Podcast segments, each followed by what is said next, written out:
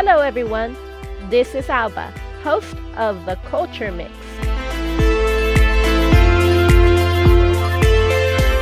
My mom didn't have an easy childhood. She was the second youngest out of six kids. She had one older sister and three older brothers, and one younger sister. She also had her mom, but she grew up without ever really meeting her dad. Her mother worked as a servant in a rich household. To be fair, her boss was very kind to her. However, she had to work from sunup to sundown, and she didn't get to spend much time with her kids. My mom's older sister was married and long gone by the time that she was about eight years old. They were very poor, and there were some days where they didn't have anything to eat. Though my mom says that she doesn't recall this since it was when she was very, very young.